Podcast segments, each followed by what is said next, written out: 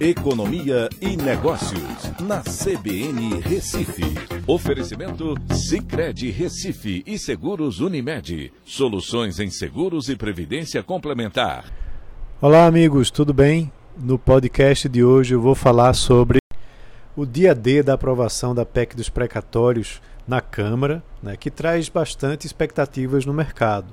Essa aprovação vai permitir o governo driblar o teto de gastos e gastar 91,6 bilhões de reais em 2022, inclusive com a criação do Auxílio Brasil.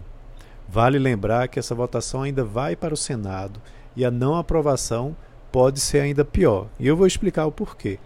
É interessante a gente ver que o mercado, de certa forma, já diluiu é, e já entendeu é, essa mudança incorporou aí na valoração tanto do dólar quanto também do Ibovespa.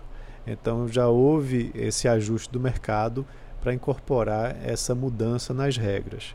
O decreto é, que criou o Auxílio Brasil foi publicado já essa semana, é, substituindo o Bolsa Família por outro que tem regras bem diferentes e que pode trazer um auxílio no valor de até 400 reais para as famílias beneficiadas. Já há, inclusive, uma expectativa formada em torno desse auxílio pelas famílias mais pobres, com pessoas até procurando a Caixa Econômica, por exemplo, para se cadastrar e receber esse auxílio.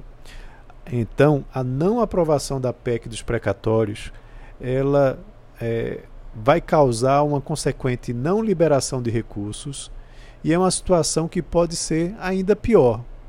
Né?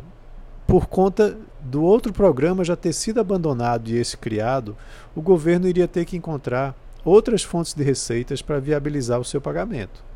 Cogita-se que o governo decretaria continuidade do estado de calamidade e ainda aumentaria as despesas extra-orçamento num patamar ainda maior, gastando além desses valores, é, desses valores já projetados e, como eu já disse, é, já entendidos pelo mercado.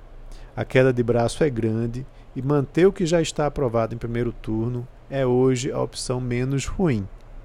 O mercado já absorveu, como eu disse, esse impacto negativo das mudanças nas regras de correção do teto de gastos e do pagamento dos, dos precatórios, e se isso não for para frente, pode se preparar para mais turbulências do mercado financeiro por conta de mais incertezas que vão desvalorizar ainda mais o real e derrubar a bolsa.